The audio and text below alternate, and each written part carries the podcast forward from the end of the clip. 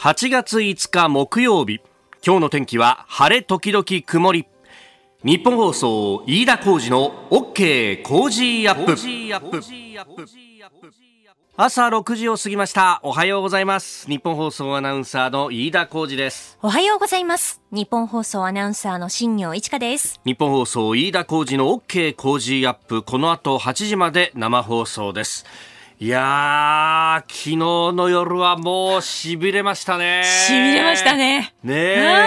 えー、野球日本代表侍ジャパン韓国との対戦とまあこれはもういろんな歴史が詰まった因縁の一戦でありましたから嫌が王にもその拳に力が入ると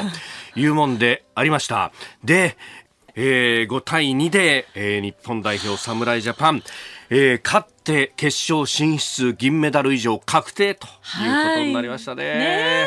いやもうね、メールやツイッターもたくさんいただいてるんですが、またね、泣かせるメールが来るんだな。あの、お名前、えー、書いてありませんが、えー、こちらメールでいただきました。えー、五輪侍ジャパン悲願の金メダルまであと一つという、えー、件名が書いてあるんですが、神様山田様、8回走者一掃の3点タイムリーツーベース。韓国を倒して悲願の金メダルまであと1つ勝って天国の星野千一さんへ金メダルの報告ができるといいですよね。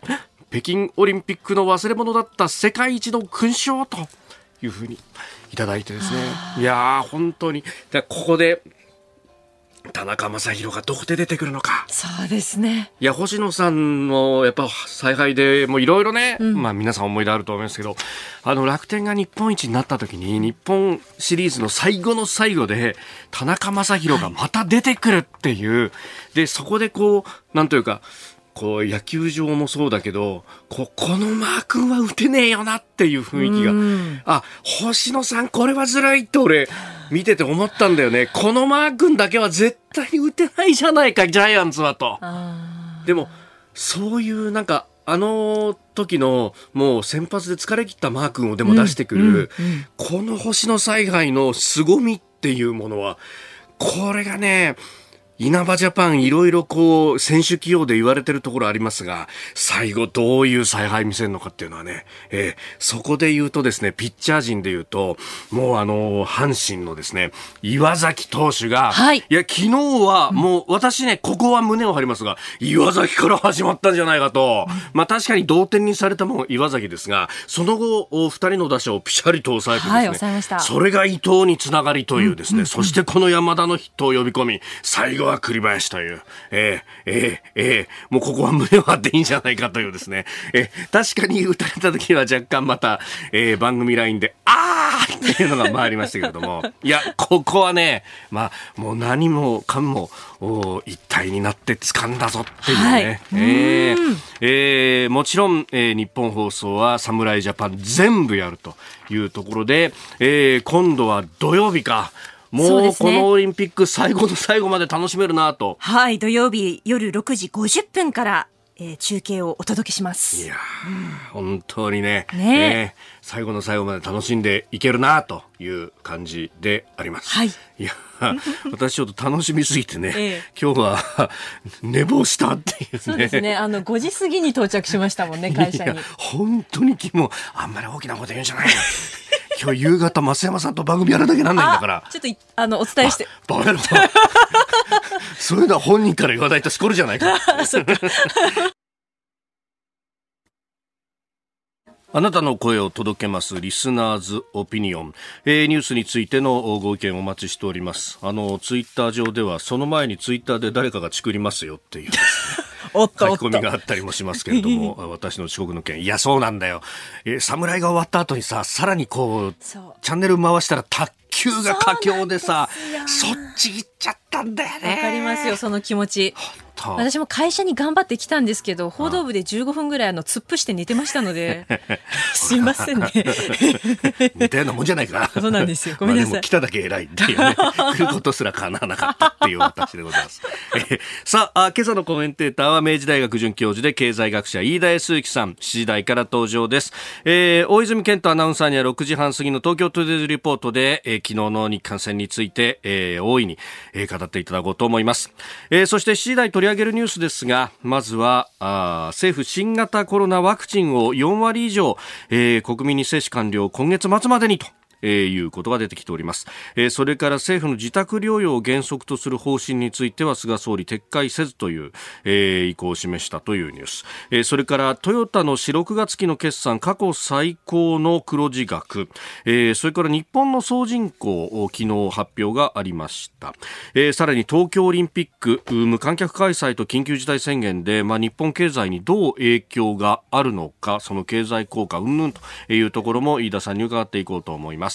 ご意見をいただいた方の中から抽選で4人の方に新鮮で旨味たっぷり JA 全農長野の夏野菜詰め合わせセットを4人の方にプレゼントしますポッドキャストや YouTube でお聞きのあなたにもプレゼントが当たるチャンスです番組のホームページのプレゼント応募フォームから住所やお名前電話番号を登録してご応募くださいここが気になるのコーナーです。えー、スタジオ長官各紙入ってまいりました。たえー、新型コロナについて一面トップというところが多いですね。これ後ほど今日のコメンテーターの飯田康之さんとも触れていくところですが、えー、朝日新聞23の都道府県でステージ4に入ってきたと。全国の感染が最多と、まあ、PCR 検査陽性者が最多ということが出てきていると、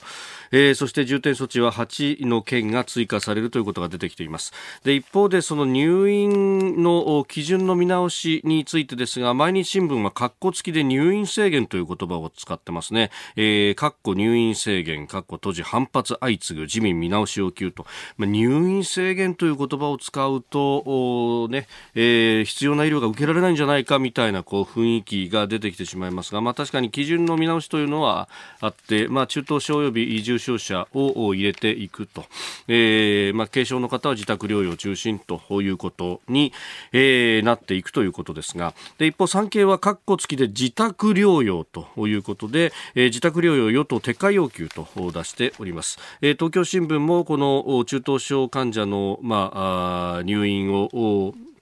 入院基準の変更というところに関して与野党から撤回要求というところを一面に掲げているということであります。えー、ただ、これあのツイッターでですね、えー、コロナにかかった経験のある方からあの自宅療養と入院との違いについてというのをね書き込みでいただいているんですけれどもこの方はズニアさんという方ですね、えー、入院のまあ、入院をするかどうかですが、と、自宅で療養すると、まあ、ある程度自由が利くと、まあ、自宅の中でね、えー、例えばその、洗濯をするだとか、着替えるだとかっていうところの自由が利くけれども、まあ、入院をする場合っていうのは、例えば、その、洗濯とかも自由にはできないと。だから、誰かこう、世話をしてくれる人がいるんであれば、あの、いいんだけれども、一人で暮らしていてっていうことになると、結構こう、そこに不便さが出てきますよというね、えー、指摘がなされていいます。えーそれから、あのー、気になる記事なんですけれども、これは、あのー、実は記事としては昨日、ウェブに上がったあ記事なんです。東北のブロック市の河北新報というところがですね、えー、福島の土がついているネギ取引源に支援の動きという、えー、記事を出してきております。あのー、福島産の農産物に関しては、あのね、えー、何度もここでもお話ししている通りなんですが、あの、福島の恵みというホームページでそのモニタリング調査をして放射性物質の値についてはほぼリアルタイムに近い形で、えー、出てきているということがあるんですけれどもただあの福島産の農産物への懸念みたいなものですね、まあ、あの韓国の代表チームがあ表明をしそして選手村ではご飯を食べないというようなことがありました。でその報道があった直後ぐらいに、えー、大手スーパーとの取引を仲介するネギ問屋さんから、えー、福島郡山市内のネギの生産農業法人の方がですねもうあの福島のものは扱えないんだということを、えー、言われたと。で福島の土がついてるじゃないかというクレームがつけられたということだそうです。であのー、タイミングがタイミングだっただけにこうそこで、えー、そういったことを口実にして買い叩こうとしたんじゃないかという市場関係者のコメントなんかも、えー間に挟まって報じているんですけれども、まあ、風評をですね、こういう形でこう悪用するというのは許し難いということで、まあ、あの、ネット上で昨日あたりからもう話題にもなっております。で、これ、あの、実際に河北新報のですね、記者の方がツイートもしてるんですが、え、実は福島産の農産物、明暗という形で紙面では構成していたと。まあ、ところが、あの、ウェブ上では一つの記事で、えー、一つのこうね、えー、見出しがついて、えー、ウェブの記事になるので、こっちばっかりが注目されてるけどれどもと。だからあの、いいエピソードとしては、あの、ソフトボールのね、えー、アメリカの代表の監督が、えー、福島の桃ってのは素晴らしいと、俺6個も食べちゃったよって会見で言ってたみたいな。そこでこう注目が集まって、あの、今桃が売れてますっていう記事と、まあ確かにセットで、えー、紙面では構成していたようであります。えー、だから、まあ、あのね、えー、その意味で、こう、オリンピックと絡めてっていうと、まあネガティブ報道も多いんですけれども、ポジティブの方もいろいろこうやってるぞっていうことと、そしてこのネギの取引に関しては、えー、この、まあ、韓国のね、えー、選手団の、一連のその動きっていうのも、まあ理解してもらえないんだっていうその悲しさだったりとかやるせなさってはもちろんあります。で、これに関してはですね、福島の恵みのホームページでぜひご覧いただければ、ご自身で判断いただければというふうに思うのと、この問屋さんは何をやってるんだろうなっていうのは、えー、ちょっと気持ちの泡立つ記事でありました。以上、ここが気になるでした。東京トゥデイズリポート。まあ、昨日オリンピックというと、まあ、やっぱり侍ジャパン。東京2020オリンピックレポーター、大泉健人アナウンサーを呼んでいます。おはようございます。はい、おはようございます。持ってるね、持ってるね。持ってますね。ねえ、本当だよ。同点になってどうなるかと思ったところで、どうだった球場の雰囲気は？山田哲人選手が集中力を研ぎ澄ませていて、うん、で、左中間に上がったんですけども、はい、みんな総立ちでしたよ、日本メディアは。いや、あわやあれ、満塁ホームランかっていうようなね。ね入ったと思いましたね。ね。だよね。はい。で、フェンスの一番上に当たったんですけど、昨日は韓国メディアの方も多かったんですが、韓国メディアの方は、あの一撃で意気消沈という感じで、まあ結構対照的な感じでしたね。で、本当にこう、山田哲人選手も試合が終わった後には、チームの勝利に貢献できて嬉しいと話していたんですが、同じチームメイトの柳田悠岐選手も、い。や、山田哲人すげえなって思いましたよって、話していましたね。まあ、同じチームメイトからそれぐらい言わせるっていうほどの活躍だったと思います。はい、で昨日本当にあの試合前からかなり侍ジャパン一体感があるなと思ってまして、試合前にはですね田中将大投手が円陣の中心で声出しをしまして、チームの勝利のために頑張りましょうと、一言盛り上げてました。これ、韓国戦、あの試合が終わった後にですね、三塁側ベンチの前でハイタッチをするじゃないですか。でその時に、多分村上選手かな、ヤクルトの村上選手が、田中投手に向かって、うん、いやー、今日勝ちたのは声出しが良かったからね、声出しが。それに対して田中投手が恥ずかしそうに、あの愛の膝蹴りをですね、村上投手のお尻にポンとやっていたのが、すごく印象的でした。村上選手だってまだ若いもんね、二十歳ぐらいでしょ、うん、そうなんですよ。ただもうチーム最年長化ぐらいの風格ありますから、ね、そうですよね。そっかそっか。本当に。はい。なるほど。はい。しかし、これ、やっぱ国際試合だなと思うのが、うん、ね、韓国チームはこうチャレンジをしてきたりだとか、判定に対してこう疑問を投げかけたりだとか、うん、あるいは、あの、伊藤博美選手のこのロジンパックのね、扱い方、粉つけすぎなんじゃないかとか、結構心理戦を仕掛けてくるよなって、こう、こう、我々むむっと思っちゃうところありましたけど、選手たちどうでしたか、それに対して。まあ、皆さん本当落ち着いてたと思いますね。特にあの、近藤選手が、はい、えー、駆け抜けた後に、ダブルプレー崩れで。ダブルプレー崩れで、はい、でその時にあのフェアゾーンにこう、はい、ちょっと入って、うんうん、で、一塁ベースに戻りかけた時に韓国選手たちがタッチをしてアピールプレーをしたというシーンがあったんですけども、ねうん、あれなんかは、あれ、何何が起こったのかなっていう感じで我々見ていて、で、選手たちも、あの、いや、あれはセーフだろうと、表情していたんですよね。で、すごく緊張感がやっぱりありましたね。アメリカ戦の時よりも、現場がピリついていたそしてスタッフの方もピリついていた感じがありました。なるほど、やっぱりね、はい、いろんなものを背負うし、そして相手何やってくるか分かんないぞっていうところの、気の抜けなさみたいなものは、やっぱり球場の中にも雰囲気ありましたか？ものすごくありましたね。本当にこう、挙手一投足に対して隙を絶対見せないぞっていう侍ジャパンの選手たちのあの表情とか伺いましたね。なるほど。はい。まあね、えー、7日の決勝戦も非常に楽しみですけれども、うん、大泉さん、あの、はい、後半にね、オリンピック全体の日程もなってきましたけど、いや、あの、体調崩さずに最後まで駆け抜けてね。まあ、あと3日ですから。ねねはい。頑張りたいと思います。はい。朝からどうもありがとうございました。ありがとうございました。えー、大泉健太アナウンサーとつなぎました。さあ今日のコメンテーターは経済学者明治大学准教授飯田康之さんです。そう野球でばっかり盛り上がりますけど飯田さん結構ね、はい、いろんな種目で今日もこれ出られないかもしれないなというね。いや本当ねあのメダルラッシュ続いてますし、まあ、オリンピックってねあのいわゆる通常はプロリーグがないからさほど、はい、そこまでメディアの注目度が高くない競技に注目が集まって、うんうん、それで競技人口を拡大させていく。で実際レスリングもですね、はい、オリンピックがきっかけでやはり日本で国内で広まった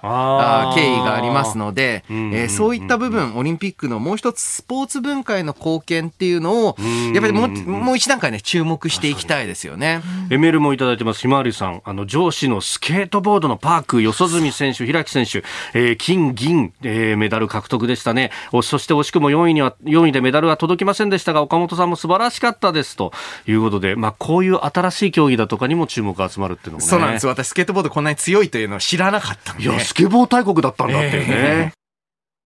えー、ここで、ポッドキャスト YouTube でお聞きのあなたにお知らせです。ラジオ局日本放送飯田浩二の OK コージーアップ週末増刊号を毎週土曜日の午後に配信しています1週間のニュースの振り返りそしてこれからのニュースの予定。さらにトレーダーで株ブロガーのひなさんが今週の株式市場のまとめと来週の見通しについてお送りしています。後半には Cozy up コメンテーターがゲストと対談するコーナー。今月はジャーナリストの佐々木俊尚さん。麗澤大学特任教授で AI ビジネス研究センター長の清水千弘さんと対談をします。今週はコロナ禍と住まいをテーマにお送りします。週末もぜひチェックしてください。8月5日木曜日時刻は朝7時を過ぎました。改めましておはようございます。日本放送アナウンサーの飯田浩二です。おはようございます。日本放送アナウンサーの新業一華です。あなたと一緒にニュースを考える飯田浩二の OK 工事アップ。7時台もコメンテーターの方々とニュースを掘り下げてまいります、えー、今朝は明治大学准教授で経済学者飯田康之さんです。引き続きよろしくお願いします。よろしくお願いします。飯田さんには番組エンディングまでお付き合いいただきますでは7時台最初のニュースはこちらです。政府今月末までにコロナワクチンを4割以上の国民に接種完了の方針。菅総理大臣は昨日新型コロナウイルス対策の関係閣僚会議で8月末には全国民の4割以上が2回接種を終えることを目指すと発言しました。えー、ワクチン不足で申請の受付一時休止していた職域接種についても来週から新たな会場で接種開始するということを明らかにしています。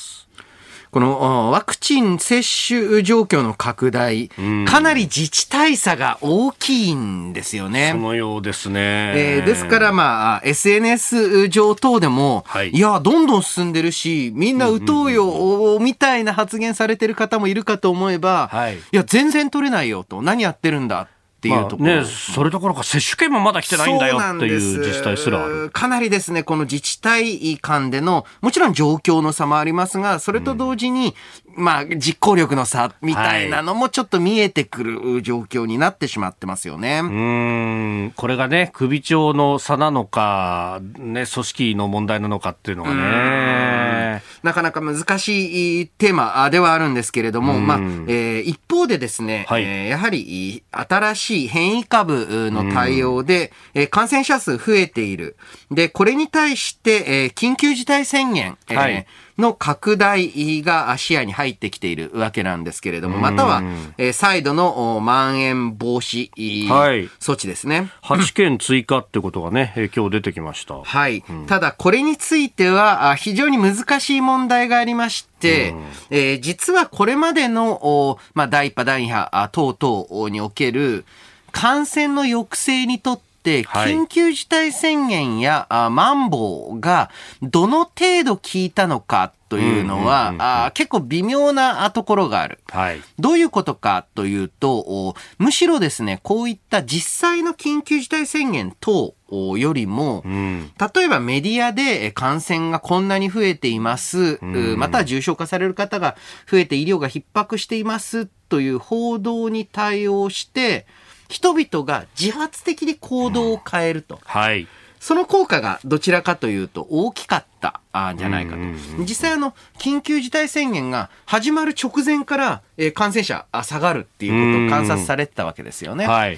で、えー、それを支えていたあ国民全体の意識みたいなものがここに来て変わってきている。つまり、何回出すんだっていうことで。今年出まくりっていうかね、出てない日の方が少ないっていう。だんだん、効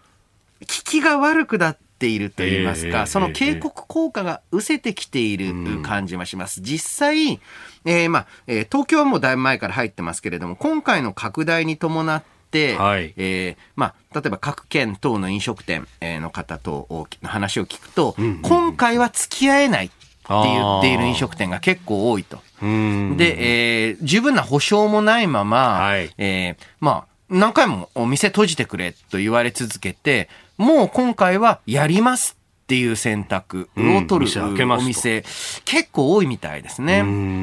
で、まあ、国民の意識としても、やはり、えー、危ない、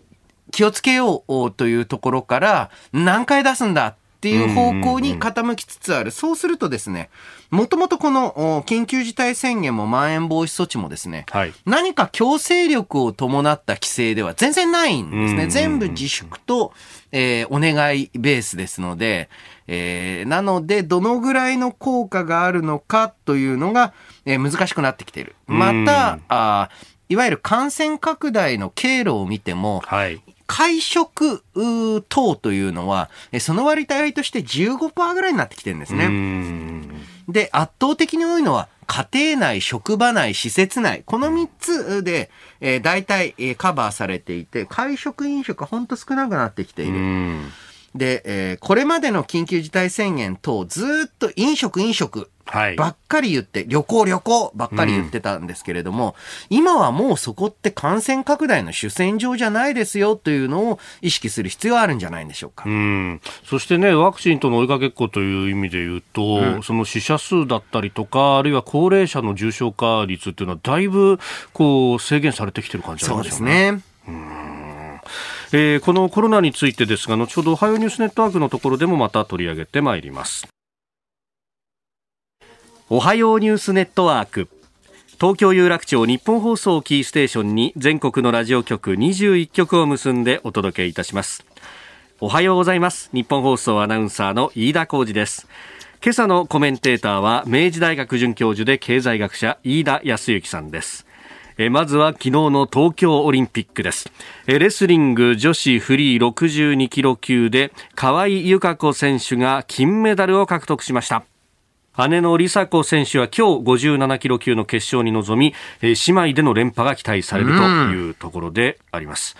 いや金メダルね、ラッシュが続くなというようなね。まあそうですよね。そしてスケボーは、まあ男女ともに、日本ってスケボー大国だったんだいや、本当ですよね。え恥ずかしながら存じ上げませんでした。うん、スケートボード女子パーク、四十住さくら選手金メダル、開心那選手銀メダルというワンツーフィニッシュでありました。そうで、ボクシング女子もそうだし、そして昨日は、まあ準決勝ですけれども、侍ジャパンと。そうですね。えー、まあオリンピックもいよいよクライマックスに向けてね、えー、どんどんここから、あまあ、はい、メダルメダル。の報告等続くんじゃないかなと思いますよね。えー、日本代表野球侍ジャパン、昨日は5対2で韓国に勝ちまして、うん、えー、決勝はあさって土曜日の夜と。えー、いうことになります。アメリカと、そして、うん、韓国の、まあ、敗者復活の勝者と戦うと、はいえー、いうことになります。えー、日本、昨日までに金メダル21個、銀メダル7個、銅メダル12個獲得しております。えー、さあ、それではあ、今日取り上げるニュース、こちらです。菅総理、政府の自宅療養を原則とする方針を撤回せず、菅総理大臣は政府による新型コロナウイルス患者の入院制限方針に与党内からも撤回要求が出ていることについて撤回しないとした上で必要な医療を受けられるための措置だ説明し理解してもらうと述べました。まあ、これ、入院制限方針というふうに報じられて、うん、もう、ね、報じられるメディアもありますけれども、まあ、基本的に中等症の方々に関して、えー、入院の基準の変更というようなところなんですか、ね、まあそうですね、これあの、言葉言い回しの問題というのは大きくて、えー、いわゆる軽症。はい。中等症、重症という3つの分類なんですけれども、この中等症の中の1類、これも呼吸困難、いわゆる肺炎に近いような所見。はい。一方で、二類は酸素投与が必要ですので、こちらはもちろん入院しないといけないわけですよね。はい。で、こういった中で軽症、中等症一類等の自宅療養をしてほしいなと、えいうことだと思うんですけれども、はい、これ、ものすごく短期的というか、目の前の判断としては、えー、まあ、えー、一つ、これは、まあ、必要な医療を確保するために必要だと思います、私も。その一方で、はい、えー、コロナ、新型コロナウイルス感染症拡大して、もう1年半ですよと。そうですね。で、えー、日本より2桁多い感染、えー、を出している各国で、うん、えー、ヨーロッパ、アメリカ等で、えー、医療崩壊起きてないわけですよ。うんで、えー、それだけ日本のいわゆる医療体制、えー、というのが、はい、えー、脆弱であるということが分かった。あその理由が、やはりあの個人病院、小病院中心なので、はい、えー、病床数、ベッド数は多いんですけれども、うん、えー、そのこういった感染症に対応するだけの、えーまあ、受け入れ能力というのが確保できていない。これがでっかい問題。うんはい、で、えー、もう少しサイズダウンした問題としては、そういった中で、で、うん、えー、まあ、国が財政的な支援をしながら各自治体が病床を確保するという流れ。なんでできてないんですか ?1 年半経ってと。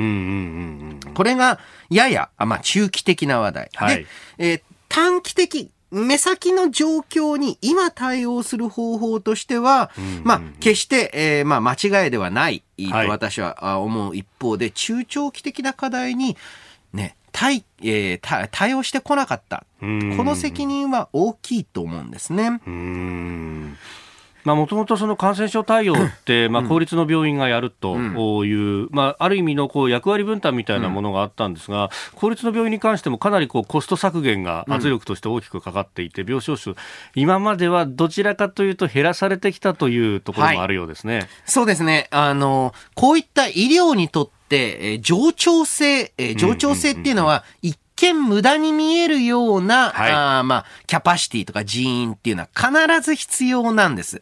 で、えー、まあ、この公立病院、そんなに必要なのかとか、えー、まあ、医療っていうのはちゃんとまあ、えー、国民皆保険制度があって、えー、しっかり料金が発生するんだから、公立病院でやらなくても、えー、私立病院が勝手に儲かるからやるだろうっていう立場で、えー、公立病院減らしてきたわけなんですけれども、はい、こういった危機時のバッファ機能というのを削ってきたこと、これあの地域の、まあ、医療体制っていうのを貧弱にしてきた。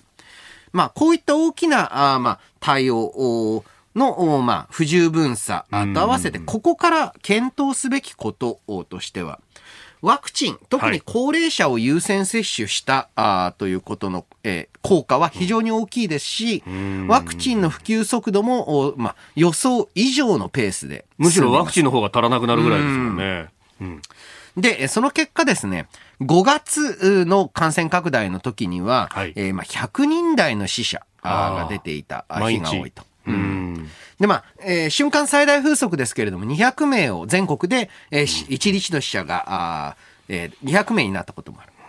一方で、ここのところをですね、はい1日あたりの死者数は、まあ、と10から15人ぐらい。うんだいぶ抑えられてきた。んえーこれはやはり高齢者あへの、えーまあ、接種拡大はいの賜物だと思うんですけれども、一方でこうなってくると、うん。うん。この感染症の区分をはい一類のまま、あつまりは、例えばエボラとか、うんそういう、まあえーものすごく生命の危険が高く、えー医療従事者にとっても、そのおリスクが大きい場合の指定から、うんうんうん。まあ、医療従事者はほぼお2回目の接種を終えています。ワクチン打ってますね。で、そして、えーまあ、しえー重症化であったり死に至る可能性が高い高齢者の方のワクチン接種も進んでいます。うんこういう状況ですと、やはり、えーインフルエンザ並みの5類はいに移行させる、うーそれを通じて、えーより広い病院が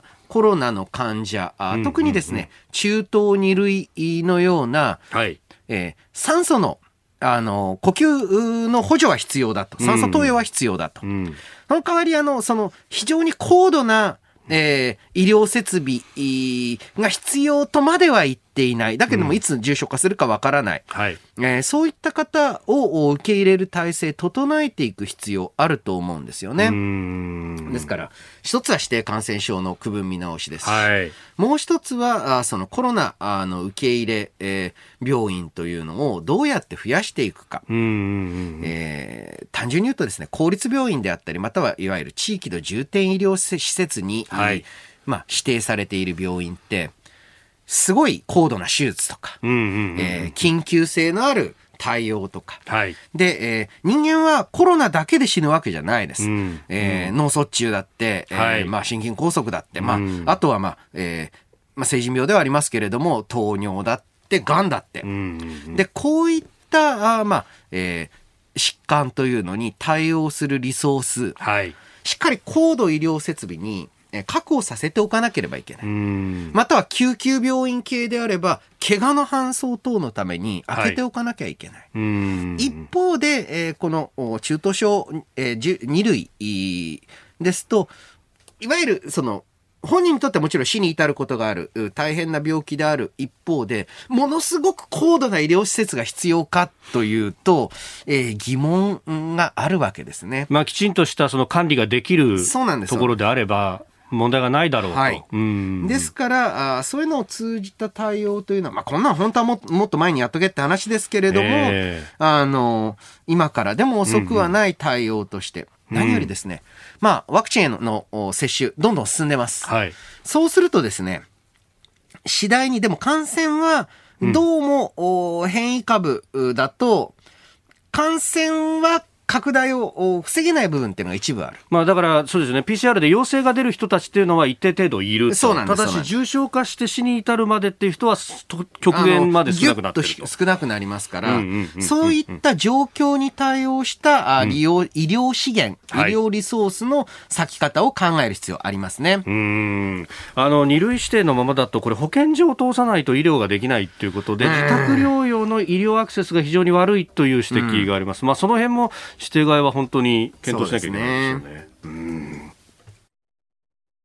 えー、OK 工事アップ。今朝のコメンテーターは、明治大学准教授で経済学者、飯田康之さんです。引き続きよろしくお願いします。よろしくお願いします。続いて教えてニュースキーワードです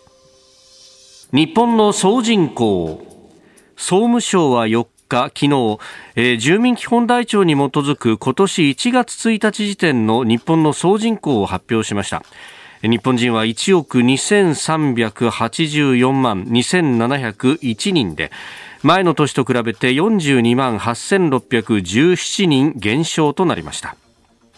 2009年をピークに12年連続減少ということで、うん、まあこれはもうもともと分かってたことではありますそうですね。あの、この人口動態というのは、うん、あ一度減少が始まると、はい、まあ30年ぐらいはどんなに短くても続くので、まあ少なくとも2050年頃までは人口は減少していくと。なるほど。その後も人口減少が続くかどうかはまだわからないわけなんですけれども、はい。で、えその一方でですね、国内での人口配置というのもだいぶ変わってきています。一番注目されているのは、テレワークの拡大によって、えー、東京から地方に移住する人が増えましたと、はいはい。えー、なんかね、総務省とか内閣府は言いたくてしょうがないみたいなんですけれども。なんか日経も結構そう大きく報じてましたね、今日ね。うん、これはちょっと留保付きで、えー、考えないといけないと。なるほど。えー、というのもですね、東京の、うん、まあ、人口増加のペースが落ちたと言いつつもですね、はい、えー、東京増減率プラスです。ああ、減りに転じたわけじゃないんですね。そうなんですね。うん、で、えー、そしてその一つ大きな原因が、東京への人口流入、はい、えー、かなりの割合を占めるのが18歳なんです。18歳。えー、18歳、はい、19歳。えー、要は大学入学なんですね。で、えー、これがですね、えー、今年の4月の場合、はい、一つは都内の大規模次第が今回避けられた。えー、有名次第軒並み死亡者あ減っているところが多かった。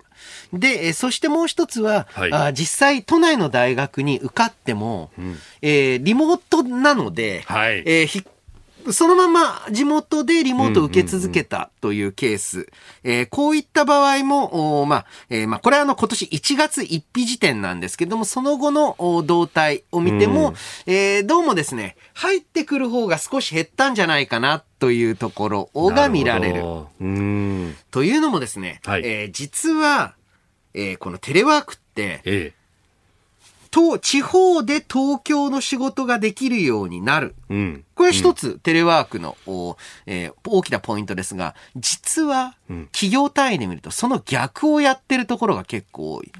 地方の仕事を東京でもできるようになる。ああ、そっか。確かに理屈上そうですね。そうです。うん、えー、これどういうことかというと、地方の、はい、え支店や営業所の規模を小さくして、例えば、まあ、食品メーカーですと、いわゆる営業所支社があったところを、はい、いわゆる倉庫業務中心にして、人数絞り込んで、本社営業担当は基本リモートで、えー、仕事をして、月に何度か重要なお客さんのところに出張するっていう。で、これはあの、働き方改革の一環で単身赴任を少なくするっていう。なるほど。えー、まあ目的なんですけれどもそっちの方が企業としては追加のコストがかかるから単身赴任をさせたりとか、あるいは家族で赴任ということになると、ね、だったらリモート中心でその方がコストも減らせるわけですね。そうで、まあ、担当地域に割と頻繁に出張に行くっていう方が。で、そうなると、むしろ人口的には、地方経済、地域経済にとってはマイナスの影響がある可能性があると。ああ、生活費だとかそこでお金が落ちないわけですもんね。そうなんです。うん、で、えー、実際のところこの、今内閣府が移住支援金100万円。はい。で、さらに言うと、地方で起業するんだったら、最大200万円、合わせて都合300万円の支援金出しているわけなんですけれども、はい、やはりこの移住を検討される方、夫婦で仕事が確保されるかどうかというのが、えー、非常にまあ大きなネックになっている。だからこそ結構男はね、はい、まあまあ仕事あったりするんですね。えあの、この女性活躍っていうとなんか社会政策かのように思われるんですけれども、うん、実質は女性の、えー、ディーセントワークって言いますが、うん、その人のこれまでのキャリアに見合った、そしてそれまでのキャリアに見合った内容と賃金の仕事、増やしていく必要がありますよね。なるほど。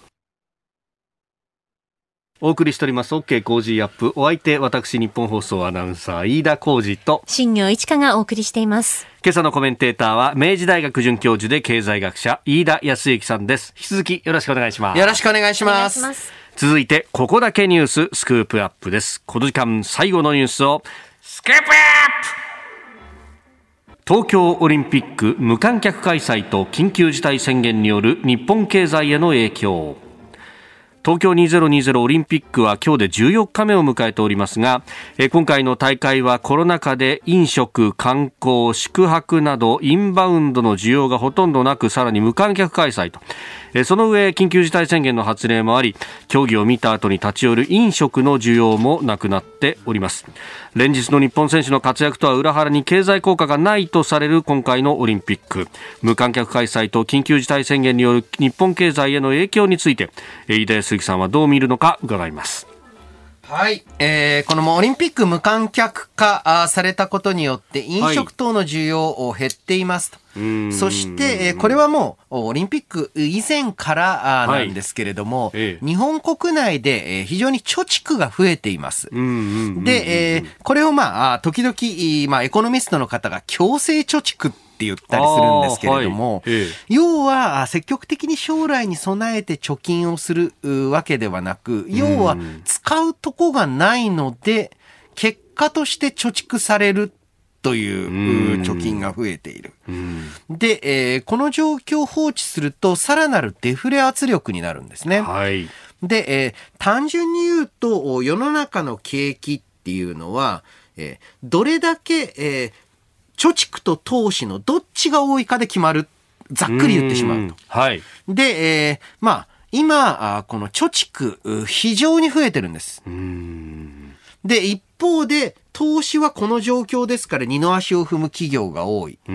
そうすると、ますます貯蓄と投資のバランスが、貯蓄の方が全然多いって状況になる。そうすると、世の中デフレになりやすいんですね。だからこそ政府の強い対応というのが、つまりは財政出動というのが必要になってくるわけなんですけれども、